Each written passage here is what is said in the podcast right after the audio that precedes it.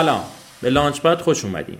پروژه لانچپد از مسیر موفقیت آدم‌ها میگه. در لانچپد ما با آدم‌ها و درباره تجربیات مهاجرتشون صحبت میکنیم. هر کسی یه مسیری داره که شناخت و اطلاعاتی که افراد در این مسیر به دست آوردن به ما کمک میکنه تا بتونیم با آگاهی بیشتری وارد مسیر مهاجرت بشیم. در هر قسمت از این پروژه افراد از سختی‌ها، ناملایمات، خوشحالی‌ها و در نهایت موفقیتشون به ما میگن. بریم امروز داستان یاشار رو بشنویم که از دانشگاه گیلان به میلان رفته و الان دانشجوی دکترای دانشگاه سیدنیه. بریم با هم تجربیات یاشار رو بشنویم.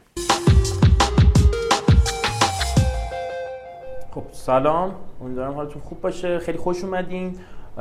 ما در گیو می ویزا دنبال این هستیم که بچه‌هایی که موفقن تو این مسیر و تونستن اتفاقای خوبی واسهشون بیفته، مهاجرت تحصیلی داشتن و یک سیر و سفر خیلی خوبی داشتن، دوست داشتیم تجربه واقعیشون رو منعکس بکنیم. اومدیم یه پروژه‌ای تعریف کردیم و پروژه‌مون اسمش لانچ پد هستش. اگر یک موشک رو شما در نظر بگیریم، برای اینکه بخواد از زمین به ایستگاه فضایی برسه چندین تا موشک یا موتور عوض میکنه که به اون مسیر برسه. اگر بیایم این کانسپت و این حالت رو بیایم توی زندگی شخصی خودمون پیاده بکنیم که یک دیاگرامی، یک نموداری بکشیم که یه ورش موفقیت و یک ورش زمانش باشه، ما توی زمان تو یه, یه اتفاقایی افتاده، یه تصمیمایی گرفتیم، با کسی حرف زدیم یا اینکه اومدیم عرضم به حضورتون که یه ریسک بزرگی رو انجام دادیم یا حتی کوچیک و یک اتفاقی افتاده واسمون، رفتیم یک لول بعدی، یک نکس لولی واسمون اتفاق افتاده. مثل همون موشکه، تا یه ارتفاعی با یه موشک رفتیم، با یه ارتفاع دیگه موشک دیگه ای سوار شدیم. اینو حالا آوردیم میخوایم صحبت بکنیم امروز با یاشار. یاشار دانشجویه که تازه فارغ التحصیل شده از دانشگاه میلان که بیشتر باهاش آشنا میشیم. چطوری یاشار، خوبی؟ سلام، سلام خدمت شما. خیلی خوشحالم که امروز در خدمتتونم. امیدوارم گفتگوی خوبی باشه. بتونم تجربه‌ام برای دوستان. ممنون که اومدید. بگم قربونت، ممنون. میتونیم شروع کنیم؟ آره. ما یاشار خودت اول معرفی کن. چند سالته؟ چیکارا کردی؟ من یاشار هستم. متولد هزار و سیصد و هفتاد و دو، الان بیست و نه سالمه. و بیشتر بهت میخوره دیگه. این سالهای آخر توی ایتالیا کارشناسی ارشد دیدم، سخت بود. تو خود ریشت تو ریشو بزنی بیبی فیس میشه. بعد ارزم به خدمتتون، اگه بخوام تو این مسیری که شما تعریف کردید، تو این کانسپت و تو این مفهومی که دارید خیلی جذابه، خودم رو توی مراحل مختلفش، لیول‌های مختلف قرار بدم، میتونم بگم مرحله اول پرتاب من در واقع لیسانسم بود که خب من دبیرستان علوم تجربی خوندم، با وجود اینکه خب خیلی ریاضیم خوب بود. تو از اینا بودی که عاشق این که پدر مادر پزشکی؟ آره دقیقاً، من بابام عشق پزشکی و همیشه منو ترغیب میکرد که حتما باید دکتر شی. البته حالا من خیلی دنبال روی حرف بابا نبودم ولی رشته تجربی دوست داشتم. با وجود اینکه میگم ریاضیم خوب بود توی دبیرستان ولی خب همم هم همین مشاورم گفتم برو ریاضی فلان، گفتم نه من تجربی دوستم، ترجیح میدم تجربی بمونم. بعد دبیرستانم خب تموم شد توی رشته تجربی و در واقع دیپلمام گرفتم، شدم مارکو پولو، شروع کردم گشتن، تجربه مم. کردن و مهاجرت کردن. یعنی هجده سالت بود؟ هجده سالم بود. مم. هجده سالم بود دقیقاً. بخوام بهتون بگم من در واقع نصف نیمه پیش دانشگاهیمو رفتم مالزی. یعنی از وسط کار خیلی زودتر تجربه مهاجرت تحصیلی داشتی به مالزی؟ دقیقاً. اوکی. بعد به پیشنهادی که دوستام که اونجا زندگی میکرد گفت بیا مالزی. خب منم دیگه هجده سالم بود، خیلی علاقه داشتم به اینکه مهاجرت کنم، برم کشورهای مختلف و حالا درس بخونم ببینم و رفتم رفتم تقریبا یه چند ماهی رو توی مالزی زندگی کردم. ولی خب از اونجایی که تجربه نداشتم، جوان بودم، خیلی بچه بودم در واقع بخوام حساب کنیم، پشیمون شدم پشیمون شدم و برگشتم برگشتم دو مرتبه اون حس مارکوپولو وجود داشت و این دفعه رفتم برای ترکیه اقدام کردم. نه. اون زمان بازار امتحان یوس و واسه پزشکی ترکیه، واسه پزشکی. البته خب برای بچه‌های اینترنشنالی امتحان کلی بود که حالا شما بعد میتونید بر اساس رنکت رشته‌های مختلف رو انتخاب کنید که البته اونجا هم موفق بودم. شما از پیرها و بزرگان مهاجرت تحصیلی؟ آره دقیقاً. یه تجربه زیادی از سن پایین پیدا کردم. بعد اونجا هم حالا به یه سری دلایل نمره‌هام خوب بود، نه که بد باشه ولی خب رقابت برای اینترنشنال خیلی سخت بود اون زمان. تقریبا مثلا شما در نظر بگیرید که امتحان امتحانی که میدادی برای یک دانشگاه دو نفر مثلا دندون پزشکی اینترنشنال میگرفت، خب خیلی رقابت سنگین میشد و اونجا هم باز متاسفانه شاید قسمت بوده موفق نشدم. دو مرتبه برگشتم بیرون. این دفعه دیگه الان چند سالته؟ الان بیست و نه. نه نه الان اون تایمی که دارم میگم، آها اون تایمی که دارم میگم نوزده سالم. نوزده سال. تو هجده سالگی رفتی مالزی، بعد رفتی یوس، بعدش یوس. تو نوزده سالگی تصمیم گرفتی که تازه کنکور ایرانو بدم. دقیقاً من نوزده سالگی تصمیم گرفتم که کنکور ایرانو بدم و در واقع سال نود و دو بود که کنکور سراسری شرکت کردم. رتبه‌ام شد شش هزار تو منطقه یک و البته خیلی درس نخوندم واقعیتش دیگه، تو بی خود کلم باد داشت دیگه به قول معروف میگن. خب نوزده سالت بود. آره دیگه بیست سالگی تقریبا دیگه وارد رشته زیست‌شناسی سلولی و مولکولی دانشگاه سراسری گیلان شدم. رشت. گیلان. گیلان. اوکی. و الانم میلان هستن، یعنی گیلان به میلان رفت. حالا ببین چی شد که اصلا گیلان به میلان رسیده. آره خب من که وارد واقعیتشو بگم، من خیلی دوست ندارم که حالا خیلی رشت اصلا باز آره رویایی دوست ندارم تعریف کنم. من واقعیتش زمانی که وارد مقطع لیسانس رو شروع کردم تو رشته زیست‌شناسی سلول مولکولی، واقعا اطلاعات خیلی تخصصی و دیتیلی واقعا راجبش نداشتم، یعنی با دید باز داشتم تو انتخاب آره کردی. آره با دید باز انتخاب کردم و خب مشاورایی که داشتم بهم میگفتن خوبه بیولوژی خوبه، برو داخلش بالاخره مسیری تو باز می‌کنی و بعدا هم شاید حالا اگه بخوای میتونی به پزشکی هم برسی و خب خوب بود. من الان الانه الان راضی ام از اتفاقی که اون زمان برام افتاد، اون تجربه‌ای که بهم در واقع گفتن. بعد که خب وارد مسیر در واقع بیولوژی شدم و سالهای اول دومم اینه که گذشت، خب یه سری از درسایی که داشتم مثل ژنتیک، مثل میکروبیولوژی، مثل ایمونولوژی خیلی علاقه‌مند شدم و خیلی علاقه پیدا کردم و خب اونجایی که شاید برخلاف ظاهرم درس خون بودم خیلی خب نمره‌هام خوب بود، المپیاد توی اون زمان شرکت می‌کردم و خیلی دوست داشتم درسمو و تموم شد تموم شد ولی خب یه اتفاق جالبی که واسه من افتاد، خب باز همین شاید قسمت من بود، این بود که خب من زمانی که توی رشت زندگی می‌کردم تو اون چهار سال، بعد از چهار سال من جزء سه, سه نفره در واقع رنگ اول رشته خودم بودم و با توجه به قوانین من میتونستم که بدون کنکور برای ارشد درخواست بدم. معدل چند بود؟ من, من معدلم هفده و هفده. خب بعد این کارو کردم ولی خب نمیدونم بر چه اساسی من رد شد درخواستم برای رشته ژنتیک توی ارشد. خب و خب اون زمان خیلی ناراحت بودم، یعنی واقعیتش رو بخوام بگم اصلا یعنی اصلا خیلی اصلا تصورش هم نمی‌کردم که من رد بشم، چون ها... چون کسایی که خب باید درخواست میدادن نداده بودن و من تقریبا اولین نفر می‌شدم.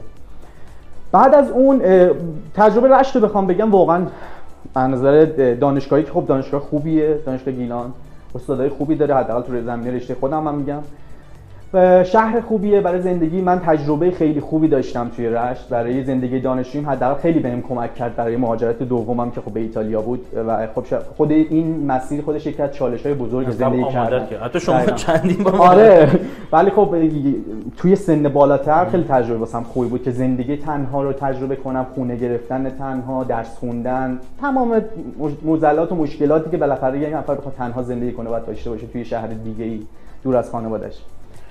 من یه پاس بهت بدم. داستانش این بود که اینجوری بودش که برای خیلی بچه‌ها که الان داریم صحبت می‌کنیم و توی الان اواسط دیگه مردادیم و چند وقت دیگه جواب کنکور میاد و خیلی از بچه‌های تجربی هستن که خانواده روششون فشار داره، پزشکی، دندون، دارو، وگرنه هیچی، بمون سه سال داریم، یعنی کیس داریم که الان ما سه سال داره کنکور میده و هر سال این بار و این فشار رو اون بنده خدا خیلی بیشتر میشه. اگه بخوایم خیلی کوتاه درباره این موضوع صحبت کنیم، اوکی بجز یعنی رشته تجربی راه‌های دیگه‌ای هم داره، رشته‌های دیگه‌ای هم هست. خب تجربه تو چی بوده یا اینکه الان که تو کسی هستی که حالا جلوتر بهش میرسیم داری پی اچ دی این رشته رو مثلا تخصصی‌تر میری جلو و میدونم هنوزم یه بابایی داری که یاشار تو باید پزشک بشی، یاشار تو باید پزشک بشی، یعنی ما یه خاطره از یاشار بگم. اولین روزی که اومده بود پیش ما شروع به کار بکنه، یه دفتری بودیم، یه اتاق درازی بود، بعد پدرش میگفت شما به نظرت بره پزشکی بخونه بهتر نیست؟ قشنگ همین کلمه و مونده بود که هنوز هنوزم همونه، الان قرار پی اچ دی بخونیم، هنوز ما دکترا داریم میگیریم و هنوز دیگه دکترش. این یعنی این داستانه حتی واسه تویی که توی یه لول مثلا بچه‌ای جزو توی رشته شما جزو تاپ لول ها هستین، هم خانواده ایرانی این فشاره روشون هست. اگه بخوایم واسه این بچه‌ای که حالا فکر کنم پانزده مرداد جواب کنکورا میاد، حالا یکی خوب میشه یکی بد میشه، پزشکی میتونه، خیلی خب تهمیه‌ای تو ایران کم بهتره، نمیتونن قبول بشن. اگه بخوای مثلا یه چیزی بدی که راهشون رو روشن‌تر کنی یا بهشون یه ادوایسی بدی، یه توصیه‌ای بکنی، چیه اونی که بتونه این راه روشن‌تر بشه؟ ببین من راجع به خودم صحبت می‌کنم، مسلماً جواب شما هم توی حرفای من هستش. اول از همه من همیشه به دوستانی که حالا فرض تجربه میام با من صحبت می‌کنن و ازم مثلا راهنمایی می‌خوام، میگم که اول به علاقهشون واقعا فکر کنن. ببین صرف پزشکی خوندن چیزی نمیشه که مثلا شما فکر کنی هر کسی که پزشک شد میشه بهترین پزشک، پولدارترین، بالاخره اندازه مالی همه اینو در نظر میگیرن، مثلا کشور ما. آره و واقعیتش اینه که کشورهای دیگه هم اونجوری که ما اینجا حالا پزشکا درآمد دارن یا هر چیزی، اونجاها به این سبک واقعا سبک و سیاق نیست اصلا. و خب اصلا رشته‌های پزشکی رشته‌هایی که سختن، یعنی واقعا باید آدم قوی باشی، باید بتونی اون کار رو از پسش در بیای و اون تونستنم به نظر من به شخصه، چون تو این رشته بودم به صورت تخصصی، علاقه خیلی مهمه. یعنی وقتی علاقه نداشته باشی، هزاری هم شما آدمی باهوشی باشی وقتی تو مسیر درست قرار نگیرید به جایی نمیرسی. من خودم به شخصه هیچ وقت، همیشه وقتی صحبت میکنم میگم چرا بیولوژی رو دوست دارم نسبت به پزشکی، همیشه میگم من دوست ندارم از قوانین ثابت پیروی کنم. خب وقتی شما پزشک رو با یک بیولوژیست در نظر بگیرید، بیولوژیست پشت در واقع صحنه است، یعنی اون زیست شناس بیولوژیست میاد اون در واقع کشف رو انجام میده، بیماری رو پیدا میکنه، داروش رو پیدا میکنه و بعد اون اطلاعات رو در واقع ریلیز میکنه و اون پزشک میاد از اون اطلاعات استفاده میکنه. خب من هیچ وقت دوست نداشتم به یک مسیری که ثابته فقط مثلا به شما بگن این بیماری، خب اینم درمانش اکتفا کنم. من همیشه دوست داشتم یه چیزی رو پیدا کنم، دنبال پیدا کردنش برم. حالا ممکنه هم جواب نگیرم و بیولوژی اصلا این اتفاقش خیلی شایعه درش، اصلا معموله که وقتی شما حالا یه آزمایش رو جلو میبری، یه کاریو جلو میبری، ممکنه نتیجه هم نرسی. خیلی اتفاق میفته، تو این سالام بوده، همه بیماری‌های مختلف. ولی من همیشه دوست داشتم به یک چیزی رو، حالا کشف خیلی کلمه گنده‌ایش حرف باشه واسش، ولی دوست داشتم به یک جایی باشه که بتونم برم داخلش، واسه خودم بگردم، ببینم چیکار میتونم بکنم، بسازم. آره بسازم. حالا اگه بعداً دوست داشتین میتونیم راجع به تز منم قشنگ صحبت کنیم که ببینم مثلا ساختن منظور چیه. و خیلی این موضوع برام مهم بود و اینکه دنیای الان حداقلش دیگه دنیایی هم نیستش که مثلا شما بگی اوکی الان فقط بین رشته‌ها پزشکیه که تمام پول درمیاد. یعنی نه، الان من میتونم خیلی راحت یه مثال نقضشو براتون بزنم که یک کسی که مثلا رشته کامپیوتر و بیوانفورماتیک میخونه الان از پزشک بیشتر درآمدشه، یعنی جزء تاپ لول در واقع حقوقای آمریکا الان بخواید حساب کنید. یکی مشکلاتی که ما بچهای ایرانی دارن و باش دست و پنجه نرم میکنن، کمبود اطلاعات، چه واسه خودشون چه بعدش واسه خانواده‌هاشون، که همه به خروجی نگاه میکنن، میگن خب اینو بخونی بچه‌م پزشک میشه، خب اینقدر الان این آقا پزشکه ببین سر کوچه چقدر داره پول در میاره، یا این معادله که میرم مطب یه ماشین حساب الان پنج تا بیماری در روز قبل میاد اینو ضرب بکنیم مثلا چقدر، این بازیایی که همه دارن. و چون این خروجی رو واقعا از جنس عدد رقم ما نداریم و مشکل کلا اطلاعات و دیتا هست واقعا و بچه‌ها دیده باز ندارن مثلا انتخاب رشته، اینجور رشته‌ها مثل, مثل بیولوژی، بایو انفورماتیک یا رشته‌های جدیدتری که بایوتک، چیزای مختلف داره کار میشه، یه ذره یه گوشه موندم واقعا.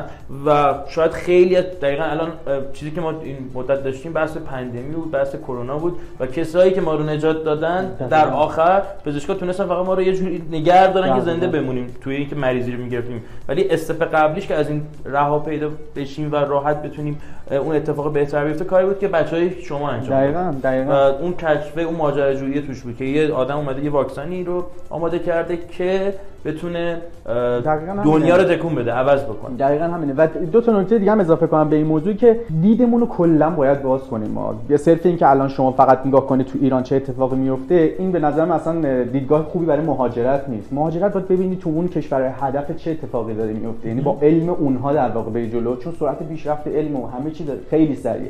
و اینکه اتفاق دیگه‌ای هم که الان توی بحث حالا دانشگاه و رشته‌ها داره میفته، اتفاق رشته‌هایی هستش که با همدیگه کانکت میشن و یک میان رشته‌ای رو ایجاد میکنن. الان مثلا شما یک نفری که کامپیوتر داره میخونه، مثلا بایوانفورماتیک، الان بچهای کامپیوتر میان تو بیولوژی کار میکنن، در حالی که اصلا شاید هیچ دیدگاه میکنن. دقیقاً. شاید من به عنوان مشاور دارم کار میکنم، خیلی مثلا الان بایوانفورماتیک و مهندسی ژنتیک یا ژنومیکس رو مثلا ما تو ایتالیا از لیسانس داریم و یکی از آپشن‌های بچه‌هاست.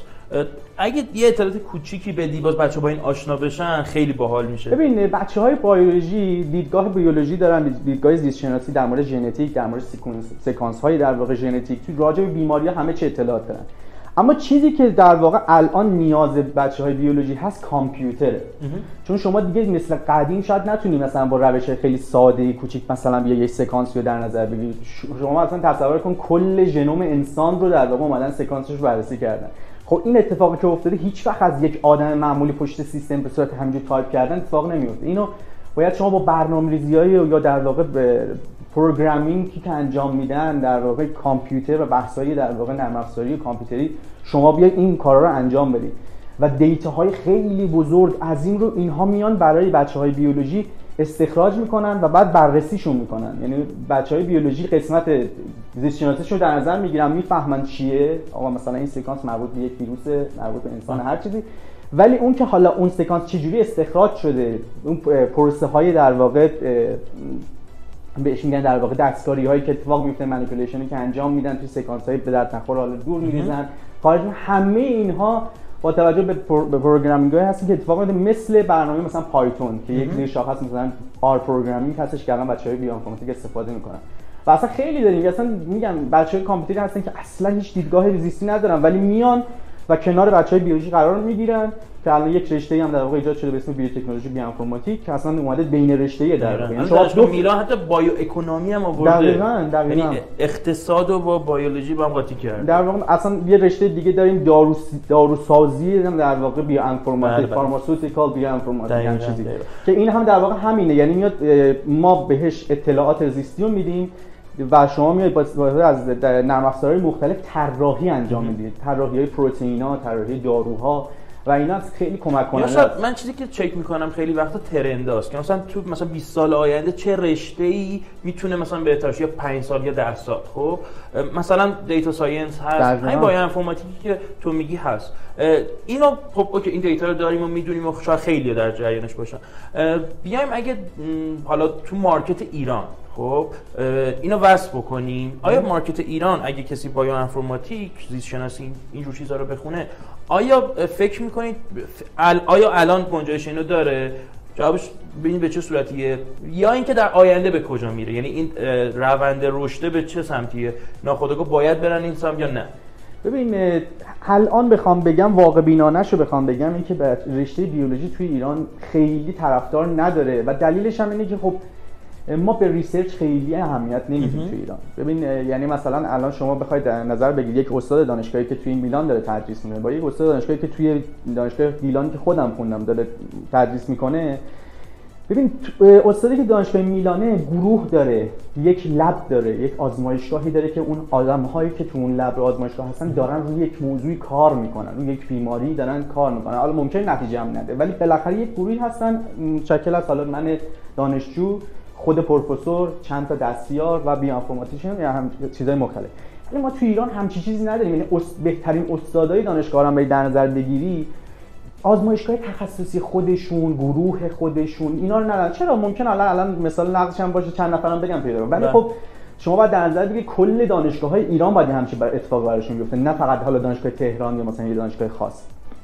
و خب تو ایران متاسفانه سر این موضوع که ما ریسرچ نداریم به تبعش به دردم نمیخوره که شما مثلا برید تو حوزه ریسرچ یا حوزه بیولوژی یا حوزه بیوانفورماتیک در واقع. ولی خب کشورهای دیگه نه، کشورهای دیگه الان بیوانفورماتیک اصلا شما اگه بچه‌ها مثلا بخوام برن سرچ کنن و ببینن که توی پوزیشن‌های پی اچ دی الان دانشگاه‌های دنیا چی میخوان، راحت میتونن مثلا پنجاه درصدش در واقع مربوط به بیوانفورماتیک، آنالیز دیتا، دیتا ساینس تو تمام زمینا هستش. اصلا هم کاری ندارن شما بیولوژی خوندی یا نه، فقط میگن آنالیز میتونی انجام بدی برام مثلا با پروگرامینگ و اینا، میگی آره، میگه خب بس اصلا مشکلی براشون نیست. و خب متاسفانه میگم ولی راجع به قسمت دوم سوالت، در آینده ما مجبوریم به این سمت بریم. یعنی چیزی نیستش که ما بگیم خودمون دلمون بخواد یا نخواد. میدونی پیشرفت علم، پیشرفت دنیا داره به اون سمتی میره که همه چی داره به آنالیز دیتا، دیتا ساینس، نمیدونم بیوانفورماتیک اینا در واقع سوق پیدا میکنه و واسه همین ما مجبوریم بریم. ولی خب حالا این مجبوریمه ممکنه یک سال آینده باشه، ممکنه ده سال آینده باشه، خیلی سخته براش چیزی، ولی خب اگه نریم عقب میمونیم، واقعیتش عقب میمونیم. پس به ناچار ما با این کار رو باید به ناچار باید این کار انجام بدیم. اوکی. من یه جمع بندی کنم از الان چیا گفتیم. آره گفتی هجده سالگی رفتیم مالزی، بعد تجربه مهاجرت خیلی از سنین پایین‌تر شروع کردی، بعد حتی واسه آزمون یوس ترکیه برای پزشکی و دندونش دادی، نتونستی قبول بشی. نوزده سالگی تازه کنکور ایرانو دادی، دانشگاه گیلان سلول مولکولی قبول شدی، بعد فارغ التحصیل شدی، معدل خوب هفده و هفده، حتی بدون کنکور ارشد هم تو میتونستی بری و کاراتو انجام بدی، بتونی وارد بشی، چون جزو دانشجوی ممتاز بودی. بعد اومدی درباره فرق بین پزشکی و بایو رو صحبت کردی، گفتی من شخصیتم اینه که دوست دارم جستجو کنم، دوست دارم حتی کشف بکنم، چه طبیعت و چه بقیه چیزا، چیزی که از تو میشناسم. و بیولوژی چیزی بود که اتفاقا تو علم اینو بهت میداد. بعد ما جلوتر درباره رشته‌های تلفیقی صحبت کردیم، بایو انفورماتیک به چه صورتیه، اینکه آینده رشته و ترندا رو با هم صحبت کردیم و, و درباره حتی بازار ایران هم صحبت کردیم. چی شد حالا مهاجرت؟ اصلا چی شد رفتی سراغ مهاجرت تحصیلی؟ خب بگم من که با توجه به تمام این سامری و خلاصه‌ای که راجع به زندگی من ازش در سالی گفتید، همیشه دوست داشتم مهاجرت کنم و خب دیگه مسیرم همیشه بهم همیشه وقتی می‌خواستم مهاجرت کنم مامانم به من می‌گفتش خب لیسانس تو بگیر بعد برو. بعد لیسانس رسید گفتم حالا ارشد هم گرفتی بعد برو. گفتم نه دیگه، واقعا من لیسانس هم گرفتم، دوست دارم برم و ادامه بدم. تک فرزندم من تک فرزندم هستم.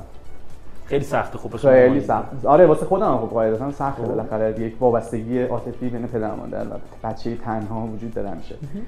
ولی خب من شروع کردم دو مرتبه این پروسه مهاجرت و این پروسه سخت مهاجرت، چون سنم که بالاتر میره بالاخره یه ذره وابستگی‌ها بیشتر میشه، عمیق‌تر میشه، سخت‌تر میشه کارا. من اولا کارمو با در واقع کانادا شروع کردم. آره نمیدونستم. آره من کارم با کانادا شروع کردم و ولی خب از اونجایی که خیلی بی تجربه بودم توی زمینه مهاجرت کردن و پیدا کردن دانشگاه اینا و خیلی اولش هم با خیلی مصمم بودم که خودم هم انجامش بدم، برم با قدرت و اینا.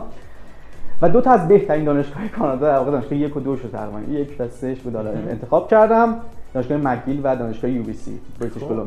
بله. ولی خب از اونجایی که نمره زبانم یه مقدار پایین بود برای اونجا مثلا من شش و نیم داشتم، ولی خب اونا مثلا آیلتس هفت می‌خواستن و خب اون دو تا دانشگاه واقعا دانشگاه تاپی، یعنی چیزی نیستن که به همین راحتی بشه ازشون واقعا بشه. آره واقعیته و متاسفانه نتونستم، یعنی ریجکت شدم جفتشو. بعد توی مسیر بودم، یعنی توی اون بازه بودم که لیسانسم تموم شده بود و تموم دیگه داشتم اینو انجام میدادم، ولی به تقریبا زمستون و نزدیکای عید رسیده بودم و استرس گرفتم که خب اینام ریجکت شده بودم. یکی از دوستای من توی میلان درس میخون همین رشته در واقع، ولی یک سال جلوتر از من رفته بود. به من پیشنهاد ایتالیا رو داد، گفتش که من الان دارم درس میخونم، راضیم. و خب من واقعیتش رو بخوام بگم، من همیشه راحت حرفمو میزنم، رک میگم، من هیچ وقت راجع به ایتالیا فکر نمی‌کردم، یعنی تا قبل از اینکه اصلا اینجوری هم آره. رفتن همه اولش فکر کانادا، آمریکا، آره.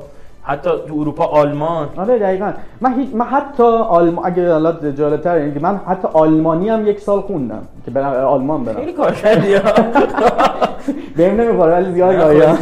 کار کشیدی. آره بعد آلمان هم یک سال خوندم، ولی خب به خاطر زبان واقعاً چیز منو خود پشیمون کرد.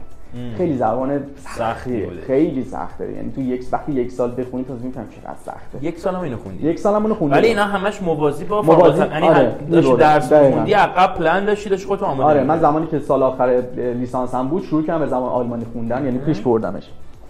بعد که دیگه خب کانادا هم کنسل شد و دوستم اینجوری بهم پیشنهاد داد، به من گفتش که دانشگاه میلان با توجه به رزومه‌ای که تو داری و دا این دوست من در واقع لیسانسم با هم دیگه توی دانشگاه بودیم، گفتش که تو میتونی با توجه به شرایطی داری و شرایطی که داری و من تو رو میشناسم اینجا میتونی بورس بشی، حالا نه, نه تنها بورس دی اس یو که حالا خیلی هم معروفه و همه تقریبا میشناسن، بورس اکسلنس خود دانشگاه میلان که تو هم بچه‌ای بودی که اکسلنس اسکالرشیپ رو گرفتی. بله دقیقاً سال سال اول گرفتم، ولی خب سال اول به خاطر حاضر نشدن مدارکم، مدارک دانشگاهیم از دانشگاه گیلان عزیز. بله. برای اون موقع دقیقاً یادمه سفارت ایتالیا تا مثلا آخر جولای باز بود، دوم سوم مرداد میشد. بعد تو فکر کنم پانزده مرداد تازه مدارک، تا اینکه تو یادم مامان با هم اینقدر جنب و جوش داشتید که حتی یه داره ترجمه هم آماده کردین که آقا مدرک بیاد بزنه؟ اصلا همه چی آماده بود، یعنی ما همه رو با هم دیگه یه جوری منیج کرده بودیم که آقا از این و مدرک میاد از اون بره سریع ترجمه شه. حتی توی دانشگاه گیلان ما یه آشنایی هم داشتیم بنده خدا اینقدر هر روز بهمون زنگ می‌زد آقا تو رو خدا مثلا یه کاری بکن زودتر این پروسش انجام شه. تو پروسه اداری گیر کردی سال اول؟ تو پروسه آره پروسه اداری گیر کردم و متاسفانه با وجودی که بورس اکسلنس اسکولارشیپ رو داشتم ولی خب نتونستم برم و کنسل شد سال اولم. خودتون هم دیگه زحمت کشیدید همش در جریان هستید.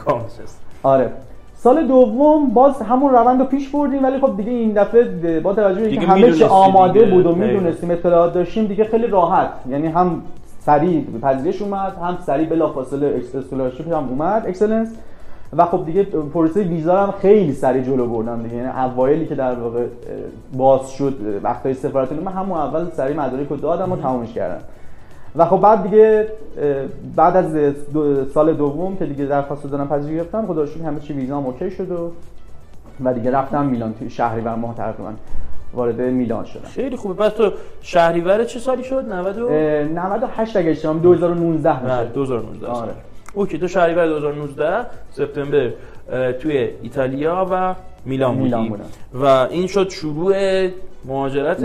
روز اولی که رفتی و از خانواده دل کندی و دقیقاً خیلی یادم میاد هممون هممون وقتی داشت هواپیما از ایران خارج میشد اصلا ناخودآگاه هایده گذاشته بودی چی گذاشته بودی؟ نه در پنجره بودیم اتفاقا. خیلی اون روز واقعا یادمه خیلی صحنه، میدونید مهاجرت چیزی که تو برای همه چی تو بذاری خودت فقط بری، یعنی حتی وسایلت هم نمیتونی با خودت ببری، میدونی یعنی چیزی که دلت میخوادم چیزی یک چمدون بعد دستت بگیری. یه ویدیویی هست که یه انیمیشنه که یه آقای میاد میخواد مهاجرت کنه و میاد چمدونو میذاره هی یه صدای دیدید میزنه یا شما اضافه بار دارید، بعد باز میکنه پدر مادرشو در میاره، دینشو در میاره، زبانشو، دوستاشو، غذا حتی، بعد تازه به اون مثلا زیر سی کیلو میرسه به عنوان مثال و بعد از اون میتونه مهاجرت کنه. یعنی تو هم واقعا تجربه همین بود؟ دقیقاً همین بود. ببین شما تصور ولی بکنی که شما با یک چمدون کل زندگی که لازم داری باید با خودت ببری، بیشتر از سی کیلو هم به قربت نمیاد. خیلی دیگه خوش شانس باشی چهل کیلو دانشجویی بهت ماوردن دیگه، ولی نهایتاً همینه، یعنی شما سی کیلو کل زندگی بیست خورده سالت رو باید با خودت حمل کنی توی چمدون و به قول تو باید دوست، خانواده، تمام احساسات، تمام خیلی چیزا رو واقعا بذاری کنار و بری. آره سخته، تجربه سخته. تو شرایط تو که می‌بینیم حالا درسته از قبل‌تر داشتی اون داستانه رو که مثلا هجده سالگی به مالزی رفتی یا حتی رشت و گیلان زندگی کردن، تهران فاصلهشون، بازم یه مهاجرت کوچیک‌تر بود، آماده‌تر بودی باز، ولی باز واسات سخت بود. از اونورم یک آدمی توی خانواده بودی کلا سه نفره، نه یک فرزند بودی، هم واسه تو هم واسه خانواده‌ات میتونست خیلی سخت باشه. صد درصد دقیقاً همین اتفاق افتاد و خب تجربه زندگی توی رشت من و توی گیلان من خیلی بهم کمک کرد بعدش توی زندگی که اونجا می‌خواستم برای خودم تشکیل بدم. خب من یادمه وقتی می‌خواستیم اینجا با دوستامون بریم یه سری از بچه‌ها رو پیدا کرده بودیم که همشون همشون میلان قبول شده بودن و دوست صمیمی شدن بعداً. بهم میگفت راجع به خوابگاه بحث می‌کردیم، مثلا راجع به خونه بحث می‌کردیم، گفتم نه بابا خونه می‌گیریم فلانه. گفتم ببین داداش من اون اتفاقی که داریم که تو خونه می‌گیریم اینا هم تجربه‌اش من چهار سال تجربه کردم. یعنی تو این فضا بودن که انگار که مثلا آره انگار مثلا می‌خوایم شما می‌خوایم شما یه خونه می‌گیریم چند روز دور هم میمون دیگه، یعنی فکر می‌کردن خیلی راحت زندگی کردن توی کشور خارجی توی خونه خودت بگیری و خب من همیشه بهشون میگفتم نه ببین شما تو بهترین حالت هم اگه تصور کنی همه چی اوکیه از نظر مالی فلان هر جوری باشه، ولی خب بیا خوابگاه تا درخواست بده، اگه مثل من بد شانس بودی خوابگاه بهت نمیرسه، اگه مثل خودتون خوش شانس بودی که خوابگاه بهتون میرسه. بله و بعد که تجربه خوابگاه رو داشتن و در واقع از نظر هزینه‌ای و در نظر زندگی اینا خب بعد همیشه من بهم گفتن خدایا دمت گرم واقعا اون روز تو ما رو نجات دادی که بهمون گفتی این کارو بکنیم، چون من خودم اصلا خوابگاه رو نتونستم از روز اول بگیرم. اوکی و خب بعد وارد میلان شدم. وارد میلان شدیم از خوششانسی بچه‌ها. روز اولش یادته؟ آره روز اولش یادم واسمون اتفاقا چیزی ولکام دی گرفته بودن، استادامون حنا اومدن، کوردیناتورمون هم خانم خیلی عصبانی و خیلی جدی. آه... نه نه خیلی خیلی جدی.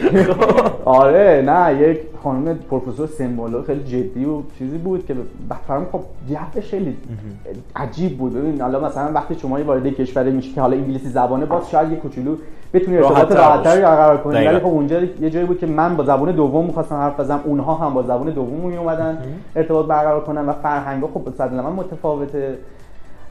و خب آره خیلی جو جالبی بود برامون. رکامده گرفتن شیرینی و فلان اینا آوردن معرفی کردن این سری استادای اصلیمون و و خب درس ما شروع شد.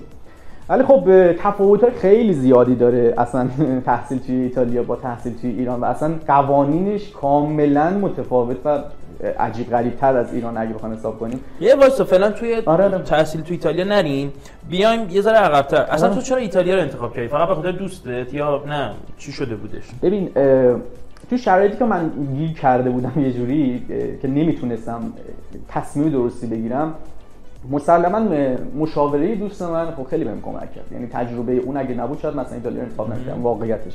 و خب مسلماً مهمترین عاملش اولین عامل شاید این بود. ولی خب بعد که دیگه من پیش خودت با هم دیگه صحبت کردیم، بعد شروع کردم سرچ کردن راجع به دانشگاه‌ها و اینا، خب دیدم ایتالیا کشوری که خب اولا از نظر ویزا و مهاجرت برای ما حداقل ایرانی‌ها راحته پروسش.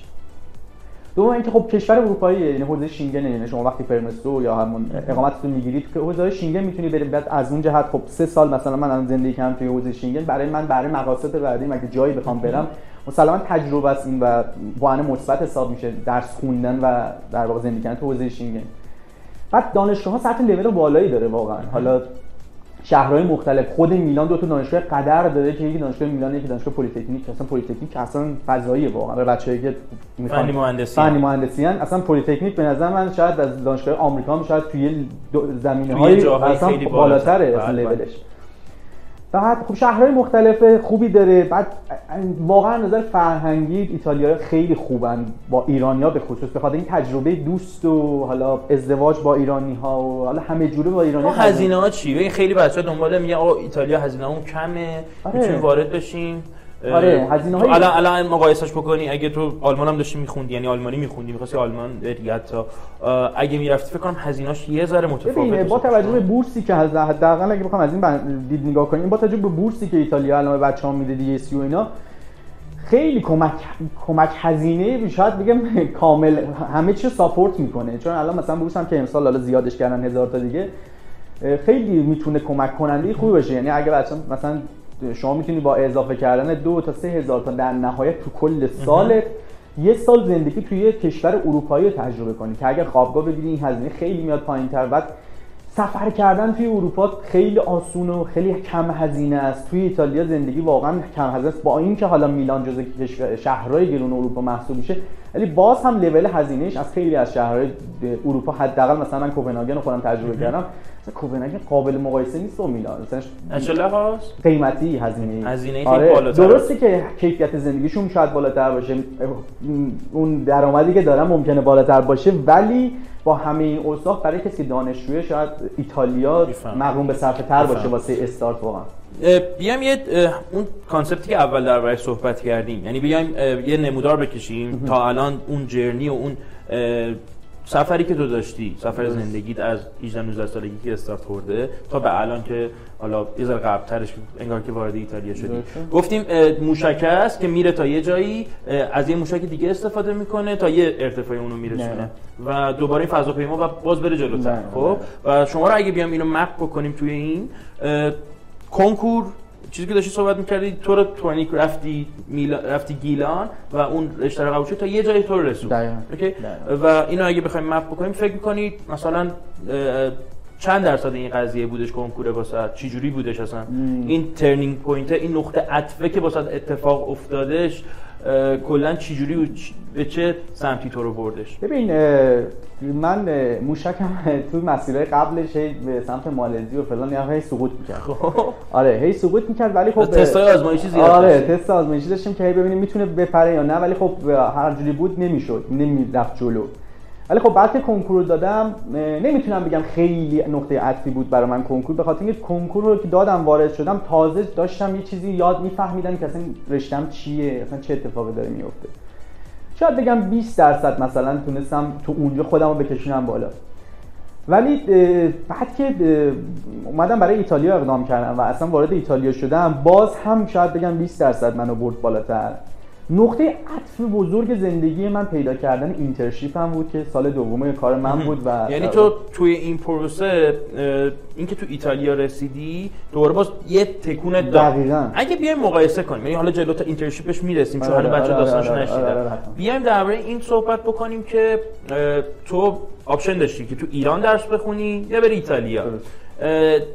این ارتفاعش میتونه ما بگی یه دلتایی داره دیگه، یه اختلاف ارتفاعی داره، خیلی تفاوته، واقعا خیلی تفاوته. یعنی حداقل واسه ارشد بخوام مقایسه کنم، چیزی که من حداقل حالا این اینترنشیپی که میگم فقط عددشو بهتون میگم، اگه بگم هشتاد درصد هشتاد درصد و پنجاه درصد کل مسیر منو واقعا این اینترنشیپم رقم زد، مگه تو ایران بودم شاید پنج درصد ده درصدش میتونستم از کل اون جریان بگیرم، ولی اونجا پنجاه یعنی پنج برابر پنج برابر تو رو بالاتر, بالاتر بود و, و فقط بالاتر بردنش هم نبود، میدونی مثل این بود که یکی فقط یه جوری هول میده که بگه آقا من هول دادم، یه موقع یکی واقعا زور میزنه آره آسانسورت کلاس اصلا اون پنجاه درصد خودش هزاران برابر ارزش داشت واسه من، چون کارهایی رو من توی تجربه کردم توی زمانی که انجام دادم اینترنشیپ و آن کارآموزیمو که اصلا هیچ وقت تصورش قبلش اصلا نداشتم، اصلا هیچ ایده ای راجبش نداشتم و به خاطر همین به نظر من بزرگترین جهش من سر همون سال دوم تحصیلم توی در واقع ارشد بود. الان بهش میپردازیم، جمع بندی کنیم تو الان باز چی گفتیم تو قسمت دوم گفتگومون این بودش که وقتی که می‌خواستی مهاجرت بکنی خانواده همیشه خب دوست داشتی مهاجرت کنی، آدم به طبع یا به ذاتت اینجوری که دوست داشتی جای مختلف رو ببینی و این شاید از اون ماجراجویی میاد که در چند دقیقه پیش درباره‌اش صحبت کردیم که حتی رشته تو جوری انتخاب کردی که ماجراجویی توش باشه و اومدیم جلوتر در مورد این تو که اوکی خانواده میگه آقا لیسانس رو گرفت، حالا بعد از لیسانس بعد از اینکه لیسانس تموم شد حالا فوق رو بگی بعد فوق، ولی تو یه جا وایسادی و گفتی من میخوام برم و اول رفتی کانادا رو انتخاب کردی، انتخابت اینجوری بودش که تو دانشگاه مطرح و خیلی خوب انتخاب کردی ولی نشد، بعد حتی موقعی که داشتی فارغ التحصیل می‌شدی یک سال قبل از فارغ التحصیل لیسانس تو ایران شروع کردی آلمانی خوندن، هم به خاطر سختی زبان و به سختی‌های آلمان و هزینه و بقیه چیزا یه جور گذاشتی کنار. دوستت که یک سال زودتر از تو فارغ التحصیل شده بود ایتالیا رو به پیشنهاد داد که اتفاقا تو دانشگاه میلان درس می‌خوندش و تونستی حتی اکسلنس اسکالرشیپ بگیری سال اول که تو اون تایم شش هزار یورو بهت میدادن و تحصیلت رایگان بودش.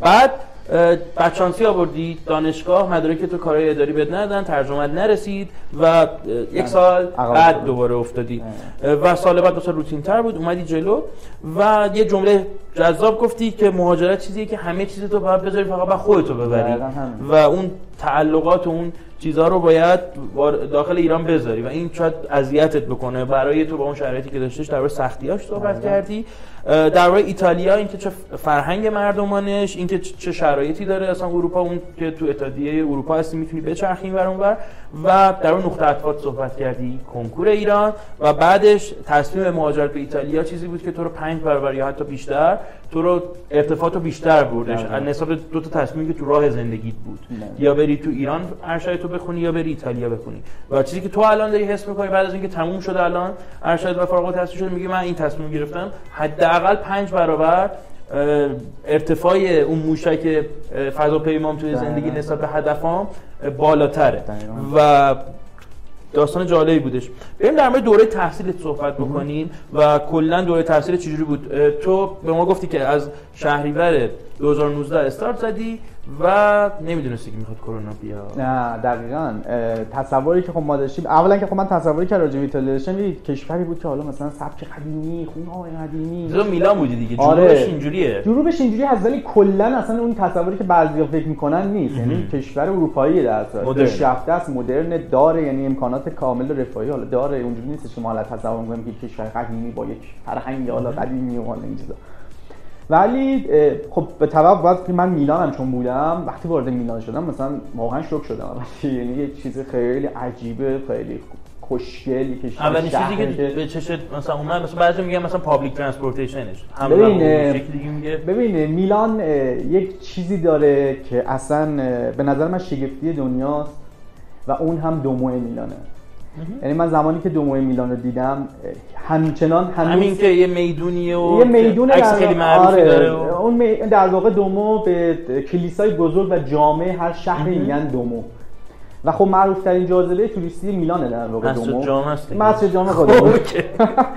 بعد بعد وقتی زمانی که اون دومو رو دیدم همچنان هنوز که هنوزه هم وقتی میرم میبینم از نزدیک اصلا فکر میکنم مثلا یه ماکت جلوم گذاشتن و فقط میشینم نگاه میکنم و اصلا یک انرژی بسیار خوب و مثبتی داره و اصلا تمام آدم‌های بچه‌های ایرانی که میرن میگن میدون ولیعصر قرار میذارم میگن دومو بریم قرار بذاریم که همدیگه رو ببینیم و خب همه واقعا جذابه براش اونجا، چون حالا دیگه مرکز شهرشه و تمام اطرافش هم همه مغازه، جاهای دیدنی و فلان.